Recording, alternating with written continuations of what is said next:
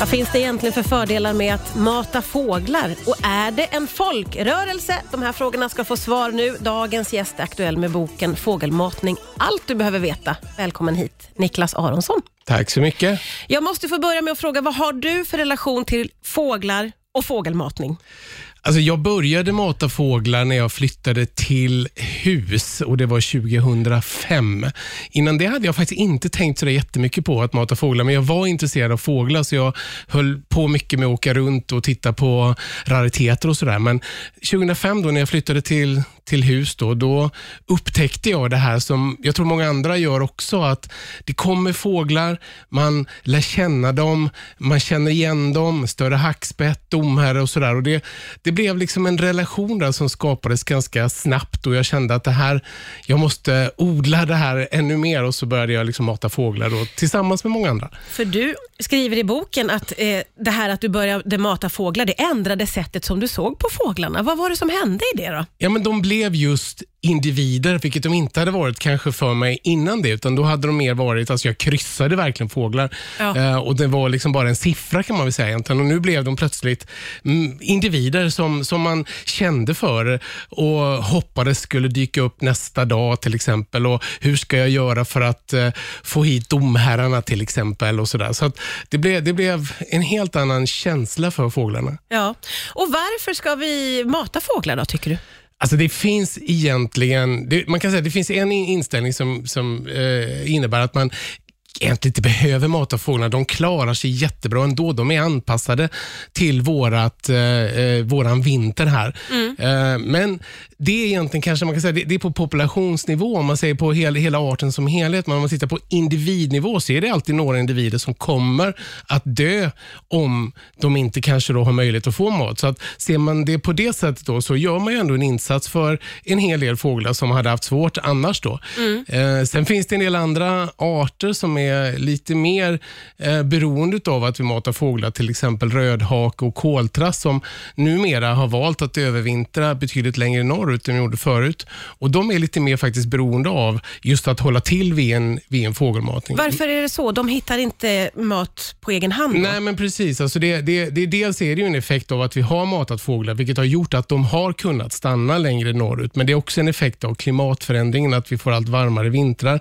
Det är alltid några koltrastar som chansar. Tidigare kanske de hade slagits ut och dött, men numera så överlever de i högre utsträckning. Och Då är de kvar nära där de ska häcka sen i det reviret och då så kan de få många ungar och de ungarna de har också nedärvt genetiskt att de ska stanna över vintern och så blir de fler och fler som stannar över vintern så länge vintrarna är milda. Ja, och vi kanske matar fåglar också. Ja, Matar dem. det finns mycket att säga om fågelmatning. Ja, men det gör ju det. Otroligt mycket. Och under låten här så berättar du för mig att eh, det finns eh, Eh, studier på vad jag förstår att vi människor mår bra av att få ta hand om andra. Ja, det gör det faktiskt. Och, och Det var en, en jättekänd biolog som heter Edward Wilson som dog i slutet på förra året. här. Han har en teori som heter biofilihypotesen som går ut på att vi har en nedärvd eh, kärlek för att ge andra eh, organismer och individer någonting, omtanke, skänka dem en omtanke, ge dem någonting att äta, vilket gör att vi mår bra.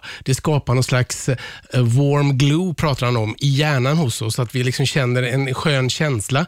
Eh, och, och Det är någonting som, som verkligen eh, vi gör när vi matar fåglar och det är någonting som fyller oss med, med positiva hormoner. Så, att, så att det, det finns absolut skäl till att, till att mata fåglar. Vi mår bra av det helt enkelt. Ja.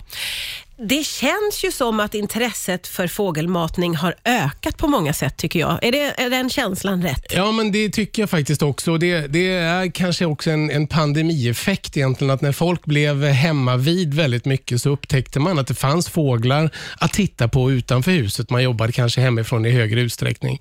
Eh, vi har också Facebookgruppen Fåglar in på knuten som är kopplad då till den här rörelsen kan man säga och eh, Vinterfåglar in på knuten som är en fågelbordsräkning som är precis är avgjord Just som, det. som vi i BirdLife Sverige arrangerar varje år. Då. Ja. Så att det finns eh, kopplingar här och det, och det har absolut att intresset har ökat här. Men om man är intresserad av att börja mata fåglar nu, hur ska man tänka då? Vad är det man behöver egentligen?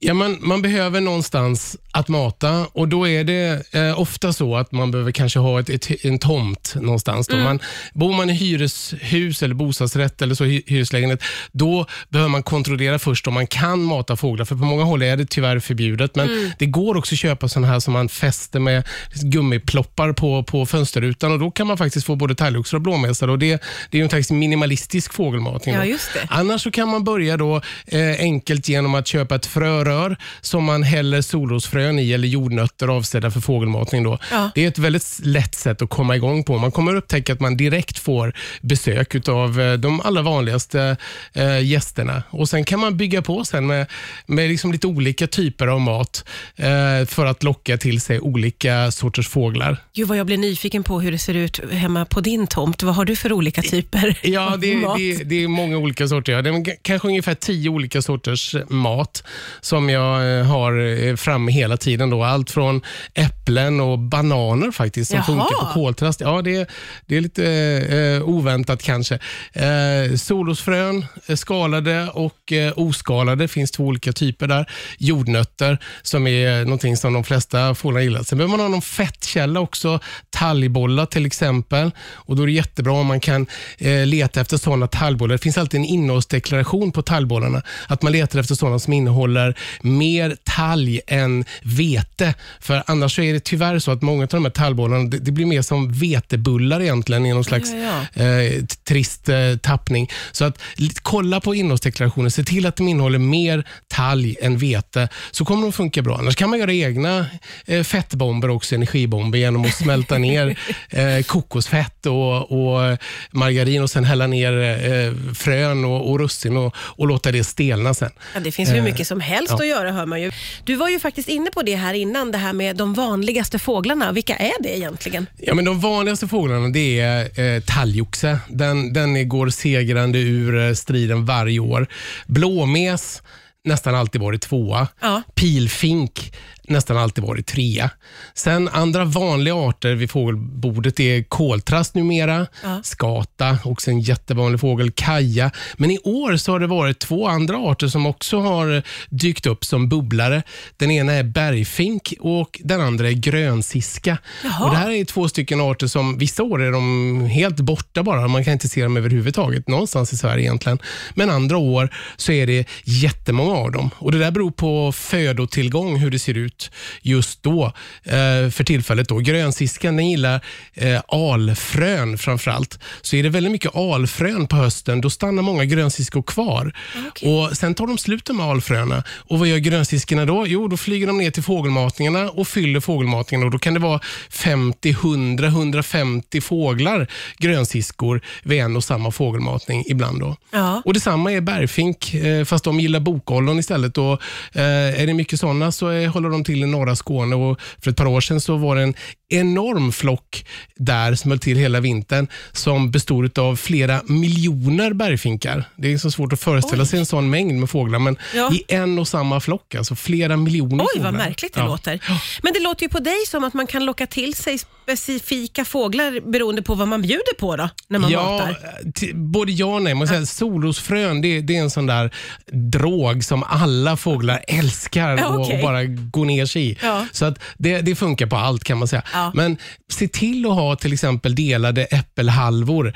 Eh, alltså man tar ett äpple, delar det i två delar och spetsar det på en pinne, en gren eller någonting. Då. För där kan du få då sidensvans. En, en art som vi inte har nämnt här. Eh, koltrast älskar det också. Blåmes gillar verkligen att käka på äpplen. Björktrast en annan sån art. Då. Ja. Så, och, och någon form av, vi pratade om talgbollar förut också, men det finns ju också annan vanlig talg, då, som man, eller, eller ister eller, eller svål. Skinkan till exempel. Inga problem med saltet, bara lägga ut. Det, saltet är inte så farligt för dem. Okej. Eh, vilket större hackspett till exempel tycker det är supergott. Så det, det, Eh, ju mer variation man har i det man ger, desto mer olika typer av fåglar kan man få. Vad har du själv för favoritfågel på ditt fågelbord? Jag blir alltid lika glad när sidensvansen kommer, eller sidensvansarna. Man hör deras ringande läte först och då vet man att de är på gång. Eh, och sen om man då har mycket äpplen framme, då, att de kommer dit, då, så är det fantastiskt roligt att, att studera dem och se hur de håller på och käbblar och bråkar om de här äpplena. Så. Det låter härligt. Boken som är otroligt fin, den heter Fågelmatning, allt du behöver veta. Tack Niklas Aronsson för att du kom hit idag. Tack.